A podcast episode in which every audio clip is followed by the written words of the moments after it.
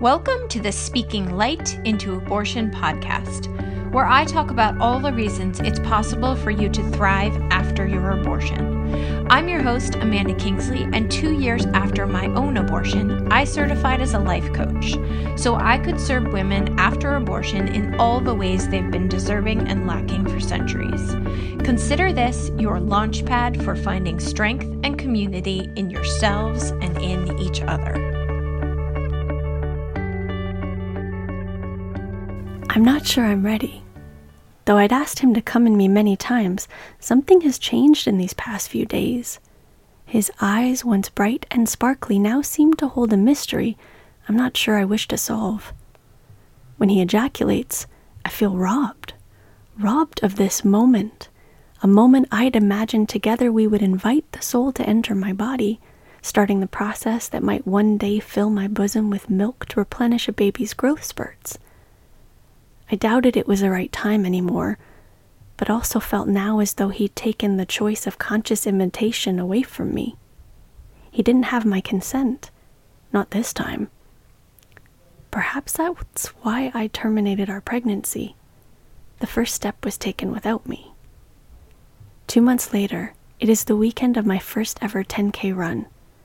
I begin training while traveling in Germany well before I get pregnant. The event is taking place at the Toronto Zoo. I hold my belly, saying to my unborn fetus, "This is for you, Michaela. You and Mummy are going to do this together. Not fast, not hard, but free, and with a smile on our faces. This will be an example of what you and I can do together. Your father's here, and in this moment we are so happy. Happy and excited for you to arrive." The gun goes, and we take our first step together from the back of the heap of slower paced folks. I'm using my yoga breathing techniques to curve around corners, waving at the giraffes, glancing at the cheetahs in wonderment, with inspiration, and knowing full well our stride is much more like the penguins.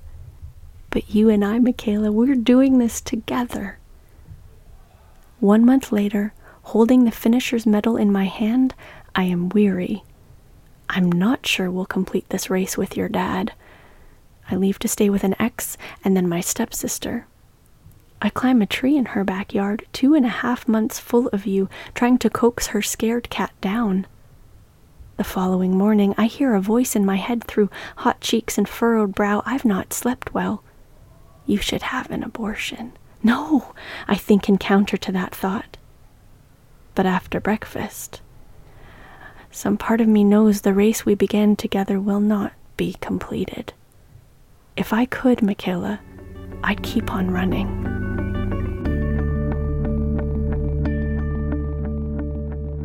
I am super pumped for this podcast. Um, I think that there's some magic about to unfold because Grace and I have many layers of interaction with each other. Actually, um, they have traveled in multiple places geographically since we've met. Mm. Um, and we have all these like intertwining stories um, from places they've been, projects they've worked on, degrees. I feel like, have you maybe like completed multiple certifications and degrees since we met?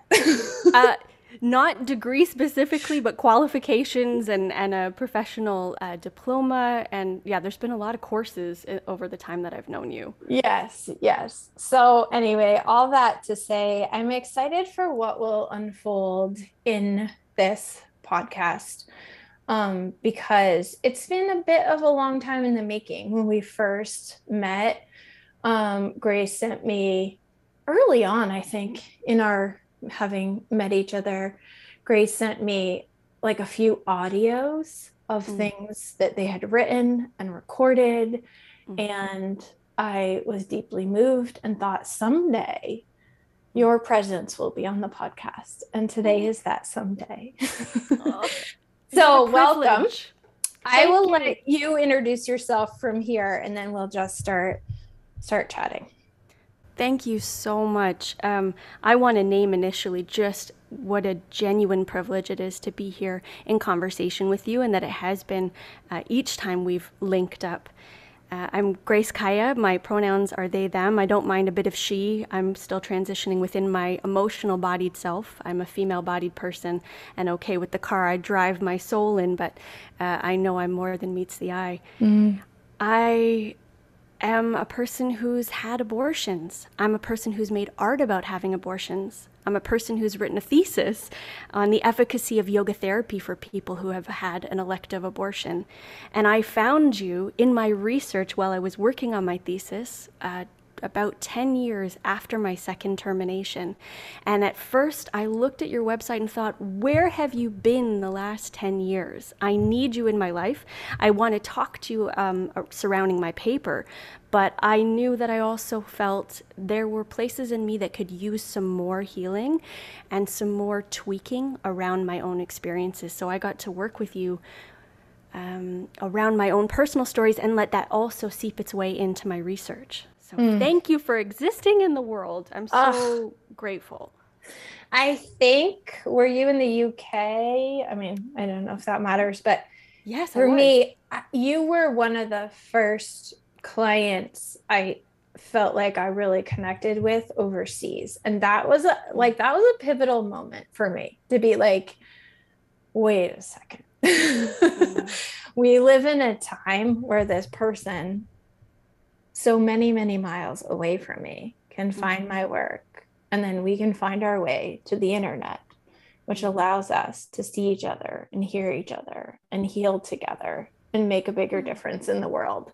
And that just like, now that feels like not a big deal, because I was actually looking at my podcast, like analytics yesterday, and like all the little highlighted areas where people listen all over the world. Mm. But a year and a half ago, that was pretty transformational for me. I, I remember, I remember that being a big deal, that we could find each other so far away. And so there's the distance piece of that, but then there's also, like you said, ten years after your second termination, like time and space, like kind of get a little twisty when we're talking about healing, and it doesn't have to matter anymore. Mm-hmm. Like happens where and when it's meant to happen.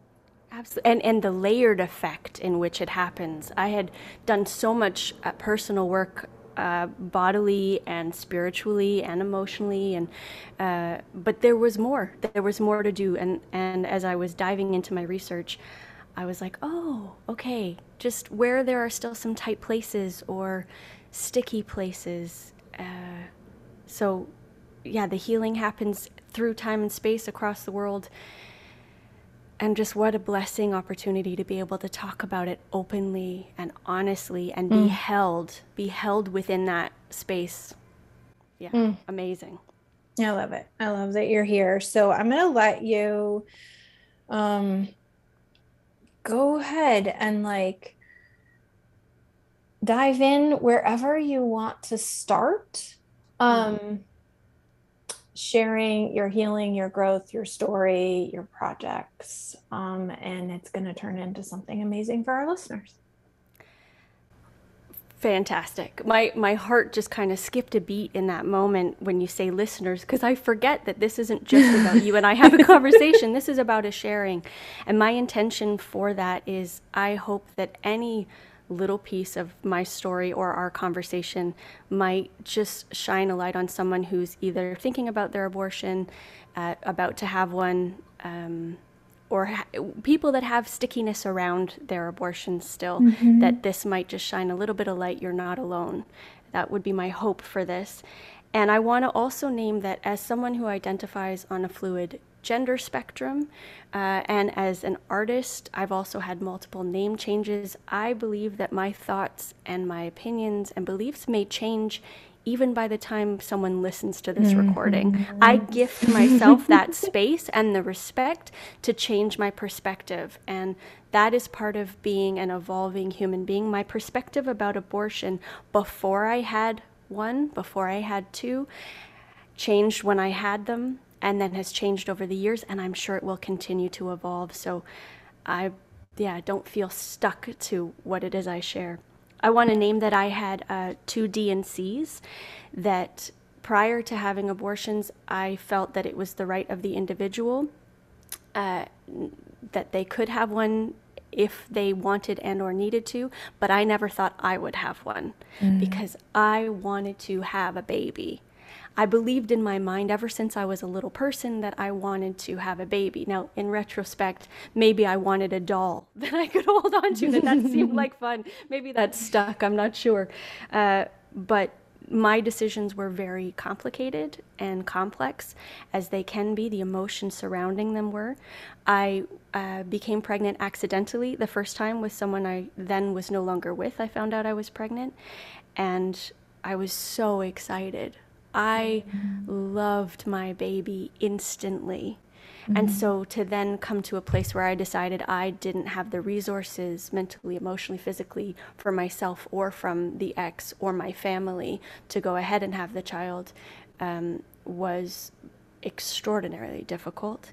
Mm-hmm. And two years later, my uh, decision came after an intentional desire to get pregnant with my partner at the time, and then circumstances uh, were such that it wasn't the right time, place, sequence. We didn't have the resources. It wasn't the right relationship.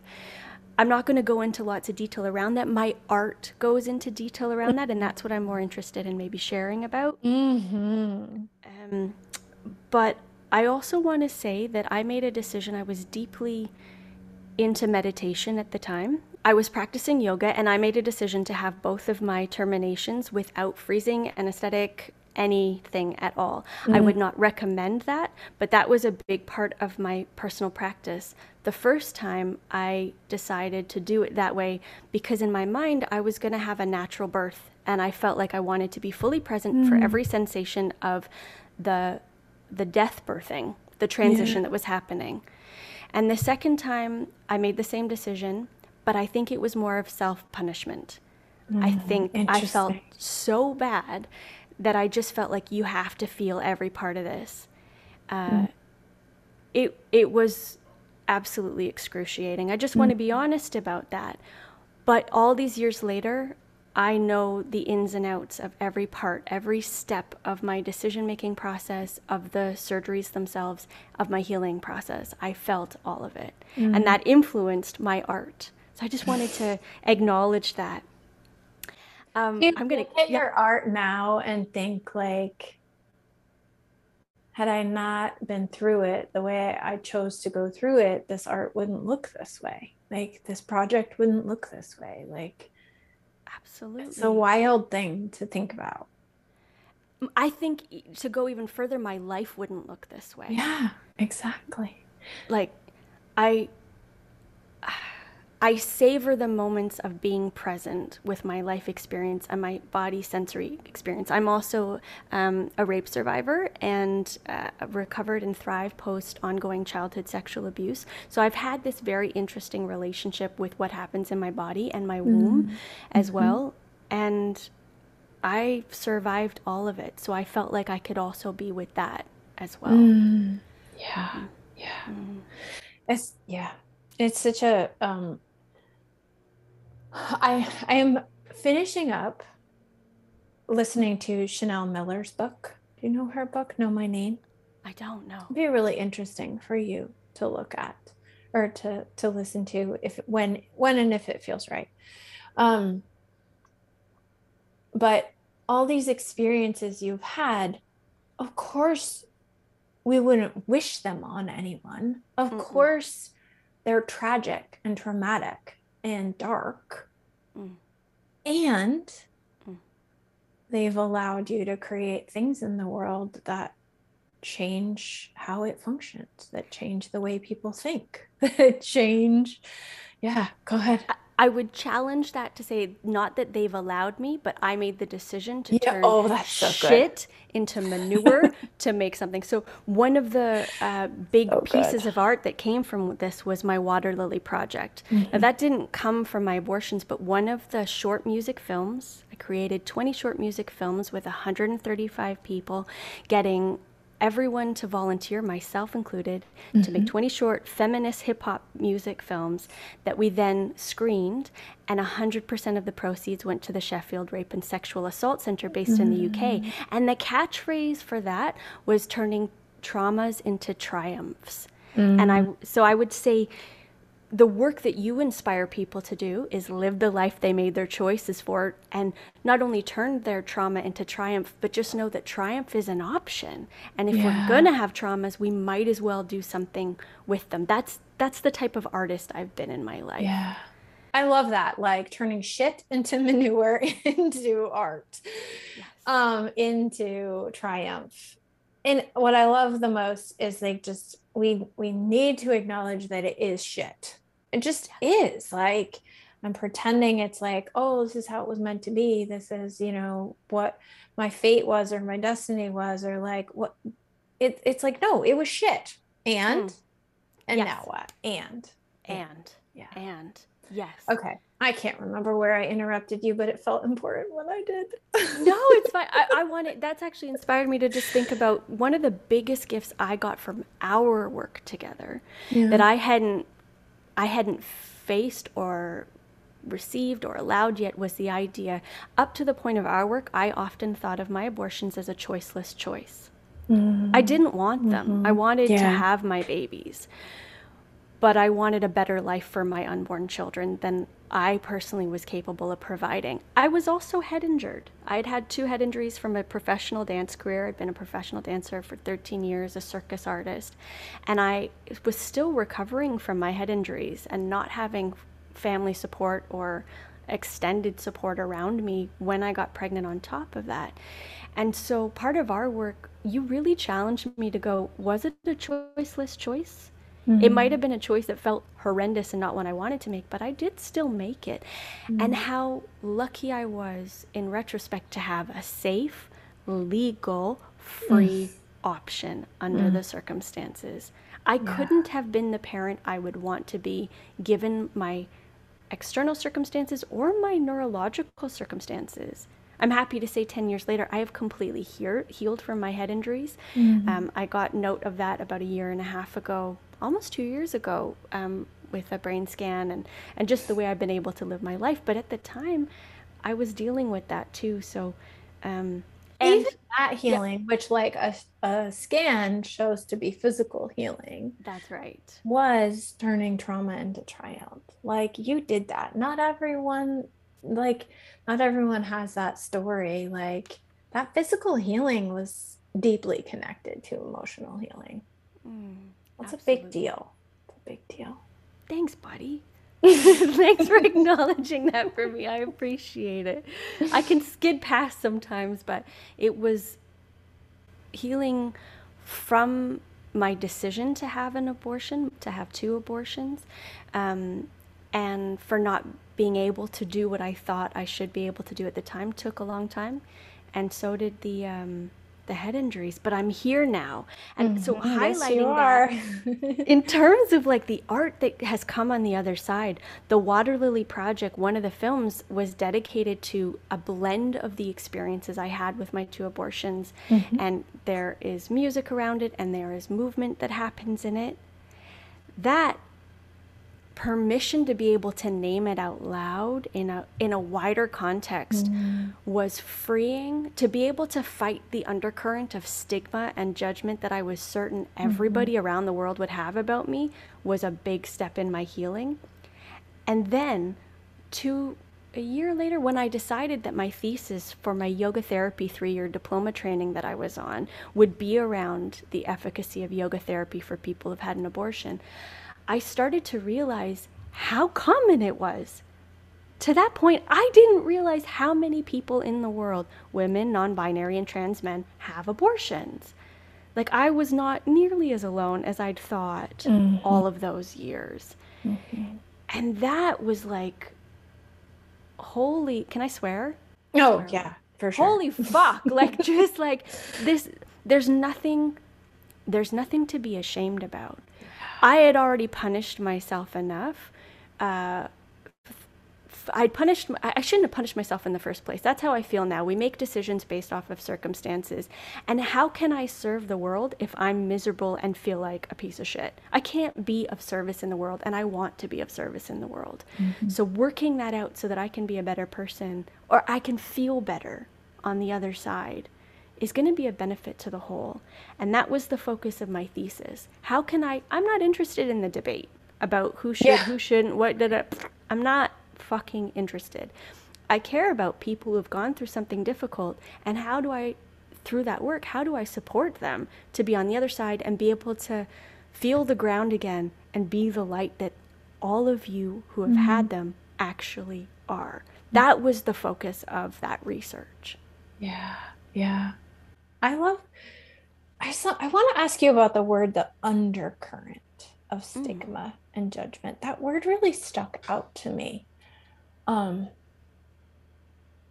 I, I don't know. I think the word stuck out to me because it highlights how woven into the system the stigma and judgment is. Like, yes. It's not obvious. Like mm. even to me, sometimes it's not obvious. And I have to go like, oh, damn it. Like that was under there.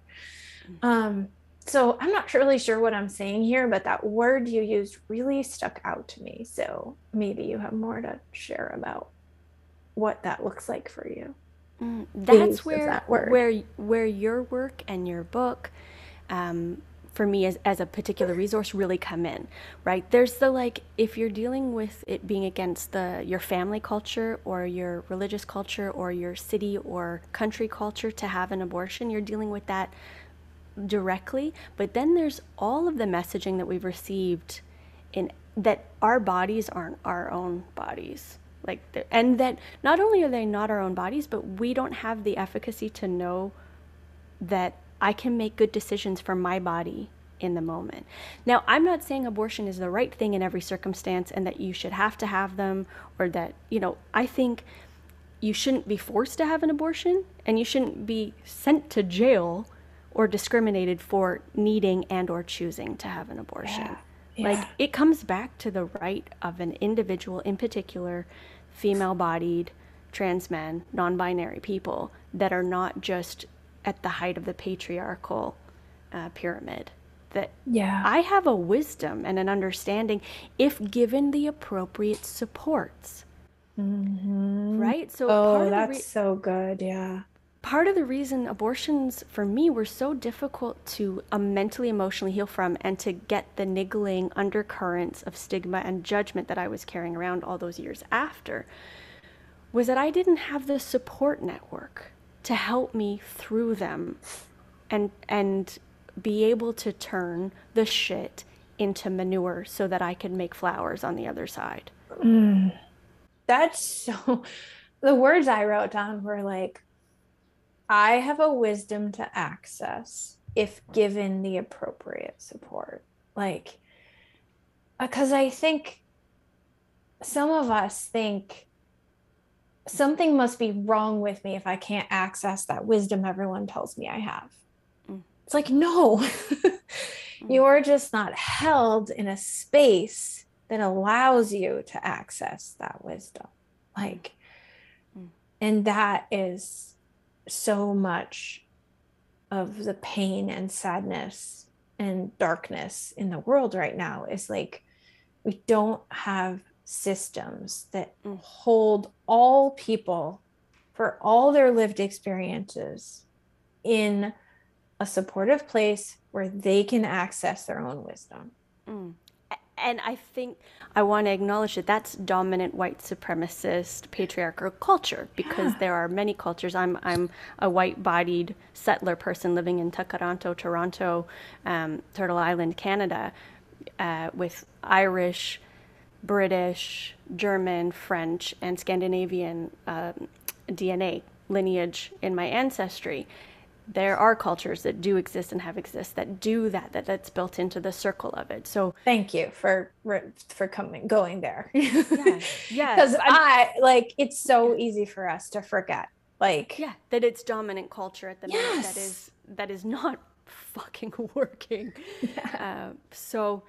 how do we, within that, find the pockets? So I, mm-hmm. I heard a teacher once say um, that it's like the Petri dishes. And and I, just bringing it back to art and the work that I did with you and what became a play about abortion that I produced this year, a one-person, two-hour, multidisciplinary circus, aerial, dance, storytelling, and film play. Chills.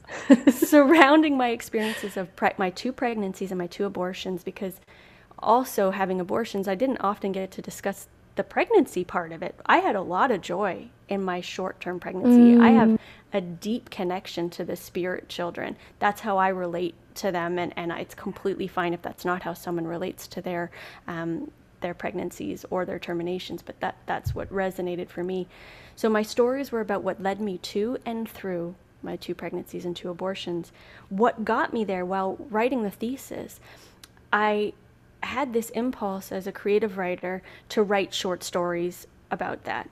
I started my work with you, and I was like dealing with the pain and, and some of the the shame that I still held around that. My short stories, after I finished my thesis, became a section of a manuscript that I completed uh, last autumn. I mean, just the creativity was just gushing out of me, um, painfully so. And I was working on, uh, I'd come back to Canada for the first time in five years, working with a circus director to mount the Water Lily short music films with a live screening when there was still sort of lockdown situations happening here in Toronto for a small, intimate audience. I hadn't been on aerial hoop in twenty years. I hadn't been doing aerial since my head injuries. And she was like, get on the hoop. You can do a routine. I put a routine on that went with those films.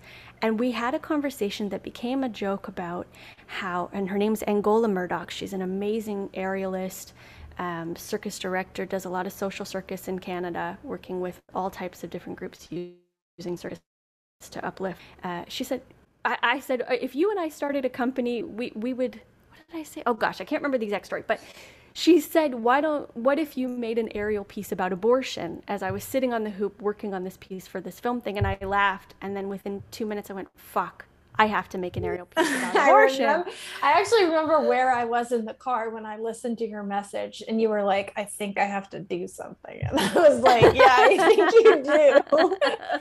Oh. Well, when I went back to my manuscript and I looked at these stories, I thought, oh gosh, I already have a script. I've got these twelve stories embedded in this manuscript. And Goal and I started kind of biting through them. Um, and I ended up doing hammock instead of hoop. Mm. And we put together this two-hour ceremonial performance. I want to acknowledge Angola Murdoch, Haley Landry, and Josie Parisi, who helped with that production. And in March, it happened. The stories were told, it was presented, and it was one of the most powerful experiences I've had to name the stories, not just to you or to a therapist or close friends, but to say them out loud in a creative context mm. and start the show by saying, I want you to know that I'm okay. Mm. I have healed, I have survived, I have grieved, I have surrendered, and I've celebrated my two pregnancies and two abortions. To start with the fact that I'm okay, and now I'm going to tell you the beautiful, the gritty, the loss, the love, the acceptance stories mm-hmm. felt amazing. Mm. Mm. It is amazing. Um, I love the way you, when you were talking a few minutes ago about the short stories coming out of you, and you you said the words like creativity rushing out of me, painfully so.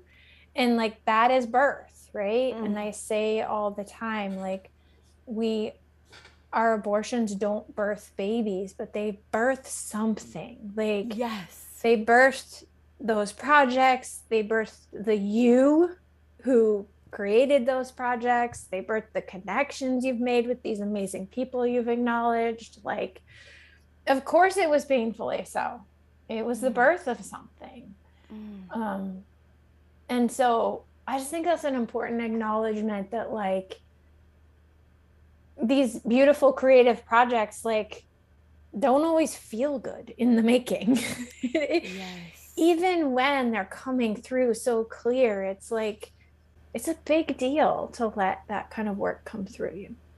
Mm. And what you just said about it not always feeling good, just because something doesn't feel good doesn't mean it's not the right thing to do. Exactly. And I've I've read that yeah. through, I think, passages in your book as well. There was something yeah. that highlighted, you know, just because it, I, I can't remember the exact words, uncomfortable or painful doesn't mean that the abortion wasn't the right thing to do in that time, yeah. in yeah. that space. And that is life. Yeah. Life is yeah. not always exactly. feel good. Yeah. yeah. Yeah. I didn't name this, but I want to also say that the Water Lily Project ended up being something that me and the father of my second unborn helped work on. Mm. And there was an element of he and I getting to birth a creative child mm. together years after we'd split up, years after we'd moved yeah. through the drama and the pain of multiple parts of our relationship, that we yeah. actually got to, to be in co-creativity in that way. And I think even though he and I presently actually aren't in contact, we, we did the full circle, mm. and it's a- ended for me in a really peaceful closing of yeah. that. Beautiful. Mm. Mm. Love it. There is one other person I want to also acknowledge. Her name is Tracy Aaron Smith. She does solo theater, S O U L O, solo. Mm-hmm. And some of the short stories came while I was working on some creative writing with her too.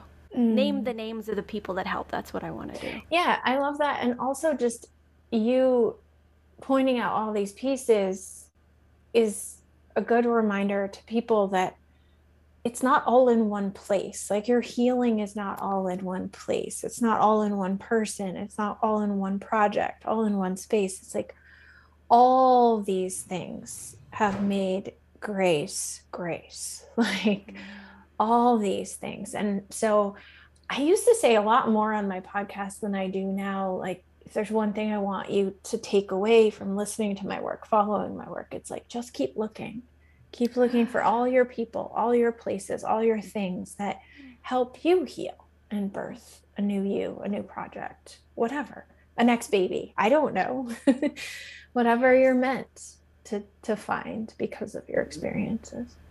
Absolutely. Yeah. We need each other. We need our extended tribe, our soul family, our blood family, if we have access to that. But if we don't, there are resources out there. You just got to keep looking. Yeah. I intend at some point, I'm looking at remounting my play, making a digital version. That might become a resource at some point that uh, I can share as an additional thing. One thing I haven't done on this podcast yet is acknowledge my unborns, and mm. I want to do that. Yay. Their names are Michaela and Tobias. Mm-hmm. I've done a lot of personal ceremonial work with them directly, mm-hmm. and I learned so much from my experiences yeah. of being with them in the brief way that we were together, and then the long-term way outside of my body. Yeah, yeah. Um, do you, can I ask you some more questions about that? Please, yeah. What? Do you remember the transition of ag- allowing yourself to acknowledge them and connect with them? Like, because I know that is a really scary thing for a lot of people, is to make those connections. And again, I don't think everyone's meant to make those connections, but for people who want it, like they want to honor, to name, to create some kind of ceremony, to create ongoing connection to that spirit, whatever it is, like, you remember what it felt like to to embrace that connection before mm. you had fully embraced it? mm. The moment I found out I was pregnant with Tobias, I made a video instantly saying, I'm so happy you're coming. I don't know how I'm going to do it, but I love you immediately. And I was just like, boom, this is my life. And so uh, when I needed to make the decision, I say needed because I needed yeah, to. Yeah, yeah. Um, it's funny to say that word, but I don't know why there's something sticky around that for me a bit still, but I needed to. Uh, being able to feel like I... I was okay with myself and that I was allowed to stay in ongoing connection. That was, that was a challenging piece for yeah, me. Yeah. Um, but I, I walk with spirit and source. And again, like I said at the beginning, my perspectives and opinions about all things change and evolve. Um, but I felt like I was getting a lot of signs of connection to him. Yeah. And even knowing that it was a boy, or, you know, I, as a non-binary person, I decided there was a gender, yeah. that there was a boy, yeah. and that there was a girl the second time. Yeah. Um, I felt like he was letting me know he was nearby. Yeah. And with Michaela, I think pretty similar. I felt the connection because I, both times I wanted to be pregnant. It was, how do I make peace with them after I'm not going to give birth to them, after I made that choice that took yeah. time. Yeah. Mm-hmm. What, um, I guess, I mean, I, the question I want to ask is really simple, but like, what, what helped you do that? What helped you make peace with that? Like what? With the decision? For someone who's like, I want, no, for like keeping that connection and like. Um, what? That's such a big question for me. What helped me? It felt like, because I don't feel that we are our bodies, mm-hmm. I feel that we move in our bodies, but we aren't our mm-hmm. bodies. They already existed to me outside of their body, outside yeah, of their tiny yeah. little. So I was like, you, you're already a thing. You're already mm-hmm. an entity. You're mm-hmm. already that.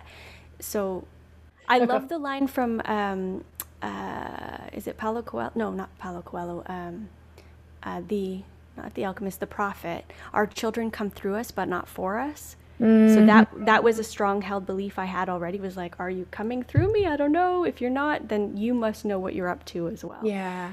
Yeah. That was really important for me in my healing too. I feel like I asked you the question because I don't want to put words in your mouth, but what I, what I kept hearing is they listened, they listened, they listened, like Grace listened. And that is how those connections were allowed to be. Mm. Like, so again, I don't know if you listened, but like, that's what I keep hearing when I hear you talk about is like the art projects coming through you, the connection to spirit. There's a deep listening in you that allows the healing to take place. Mm. Yeah. And I am so okay if it's just my imagination. I, we like talked I'm, about that a lot. I'm, complete, I'm yeah. completely comfortable with if this is real or not real. If I figure if anything makes you feel better and you're not hurting anybody, who cares? Exactly. Who cares? But for me, th- this has felt true. And I had this amazing experience um, when I finished my thesis and I was living with my dad in the pandemic in the U K. I was helping to support him. He was diagnosed with... Um, early onset Alzheimer's, unfortunately. But I asked if he would make a cake at the ten year anniversary of uh, my termination of the second unborn. And together we celebrated both of the children. And I asked if he would say a prayer. And we'd never had an experience like that before. I didn't know where my dad was most of my life. He wasn't around when I was pregnant or had my terminations. And he did, and, and he offered a release and a freeing disconnection. And actually I Ooh. felt them for those ten and twelve years, and now they're gone. I feel like I could tap into them and communicate with them if I wanted or needed to, but we freed each other. Yeah. That, that's the sense I have. So whether that, again, is a story, as an artist, I allow totally. myself to have stories. Yeah. It, yeah. it feels better. It feels better to know that those are options. Mm-hmm. I think you're touching on something really important too, when we're inviting this connection with spirit, is like, again, our, whatever we believe, whether it's made up or real, I'm just saying the words that feel right to me. It's like, there's the connection that's a holding on, a not letting go, like I need you to be here mm. so I can be okay, mm. that is not healing. mm. And then there's the connection to spirit and the tapping in that's like, I acknowledge you're here mm. and I'm okay with whatever way you want to come in and out. Like, Ooh. Like it's a big difference that I think it's important to know. Yes. And would you not say, I imagine, of your living children that when they go yes. to college, great you're example. Still gonna, you're still going to have to do that. We just might need to do it earlier on, or we have the option to do it earlier because we're not yes. continuing to raise them in physical yes. form. And we see I, that in parenting a lot, right? We see parents who who like live so attached to their children that it's, it's not healthy. Mm. Um, like it is an unhealthy attachment and clinging and, um, and a lot of pressure on the child to yes. need to maintain that connection for the parent to be okay, the guardian to be okay. Yes. Um, and so, yeah, I love that you're like, it's no different than than parenting humans. I'm like, yeah, you're right. It is exactly the same. I had the real privilege of getting to be a, a part-time, I would say, step parent for three years with mm-hmm. my ex-fiance's kids. And when he and I split up, I also had to let go of them and the uh, the the family unit and and who I was as a as a parent, as a step parent, as a supportive co-parenting person in the pockets that I was given that privilege. Yeah. And so it we can't live for other people and they can't live for us, but we are intertwined and we need each other. So mm-hmm. there's a dance. There's a, a dance of that, whether the the children are living or in spirit yeah. to me. Yeah. Mm-hmm. Yeah. Ah, okay. Well, Grace um, gave me a little sneak peek of the notes she brought to this call, or they brought to this call. And I, thanks for the correction. Yeah, you bet. I present and, quite female body, so I, I, I get the slip. It's totally fine. Yeah. And this transition like is happening in our relationship too. Like when I met you, your identification was she. And so I, I think it, that's it wasn't, like, it wasn't actually, but I hadn't yet had oh, the confidence to say, to say consistently to people that I didn't know cl- in a more intimate setting. I didn't want to put the expectation because actually I don't really care what anybody else thinks. I know who I am. I know what I am. And if it was going to cause more discord in the relationship or an explanation, I wasn't bothered about it. I'm like, yeah, because I've had multiple first name changes too. I'm like, I'm still the me regardless of what name you think I should have. Yeah. Well, this is like a, an acknowledged weakness of mine. Like gender fluidity is like, I st- my kids correct me all the time, all the time. So why would it's, it be any different? But anyway, um, Grace showed me this amazing page of notes that they wrote before the call. So my question to you, is there anything you haven't um, shared with us from your notes that you want to share with us? mm, thank you for asking. I'm having a quick little glance over. Um, I, this isn't really a super pertinent piece, but I want to say that the, the short music film is called Written with the Womb. And the play that I've written has the same name, but the content is quite different. Mm. Um, and but the name just feels like a good Uh, umbrella to what that body of work is for me. Yeah. And I look forward to sharing it with whomever's interested when they're interested. The the website for the Water Lily Project, all the films are free, is water lily music dot com. Mm-hmm. And where else can people who, um, so I'll, I'll link to these things, but people who've felt like they have resonated with your, with you, as a human, with your energy, with your projects, have more curiosity, want to see the expression of your work, obviously the Water Lily Project, where else can people connect to you or learn more about you, or this part's up to you, reach yeah. out to you. Yeah, sure. It's uh, grace kaya dot online. I think that's what my website is. And I say, I think that's what my website is. I've decided to be off of all social media. I mm-hmm. do um, cherish my, not so much anonymity, but I am uh, an introvert who makes extroverted art. Um, so yeah, grace kaya dot online. I think that's my website. I, that's hilarious. Okay, if it's not. Then we will figure it out and we will link to it, and then people will find your projects. Awesome. Uh, before we go, I just want to again say I think you are a light, and I am so grateful to have crossed paths with you and your thought forms. You gifted me ways of looking at things that were so counter to the wider culture of what you should think and feel about having an abortion, that it just, it really freed areas of me that were stuck. And I'm, yeah. I'm so tremendously grateful. So thank you. Thank you. I'm so glad that we've met and connected. And there's more coming, I'm sure. So we'll see what it is. Um, okay. Oh my gosh, you know what I oh. forgot to say? I, I, I was like, there's something else. I don't know what it is. It wasn't mine. It was yours. I don't know how I didn't name this. In my play, you gave me the permission to take chunks of your book and mm. integrate it into my play. How could I not say that? Mm. So that was one of the places that we were in co-creativity, where you didn't um, you didn't decide what chunks, but I linked passages from your book to the short stories and to the monologues that were written as these little love notes and pockets of fresh air in between mm. what my journey was. So. Mm. Pockets that's, of fresh air, like to have your words described as pockets of fresh air, that's pretty, pretty special. I remember you saying to me, um, I, I, I don't know how you worded it, but like, do you want to pick out some passages to mm. use? And I was like, no, this is your, this is your, our, your project. I've put it into the world publicly, and you have my full permission to integrate it as it feels right for you, because how could I possibly choose what feels right for you? Mm. That's what makes you such a fantastic abortion life coach.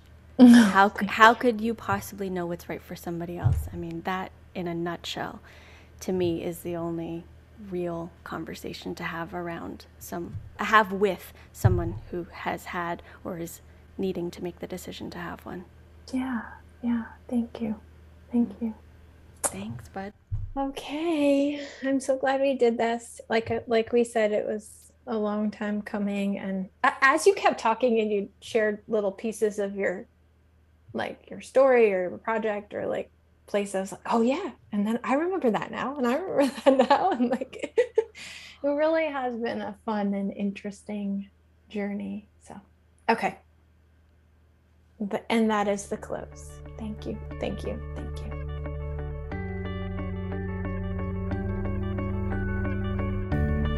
Thanks for listening. And as always, please consider sharing, rating, and reviewing this podcast. It helps me reach a wider audience and invites more people to thrive after abortion. If you're someone who chose abortion and find yourself struggling, hiding, or wishing you could move beyond your experience, head over to my website and book a free call. We'll talk about how you can start living the life you made your choice for.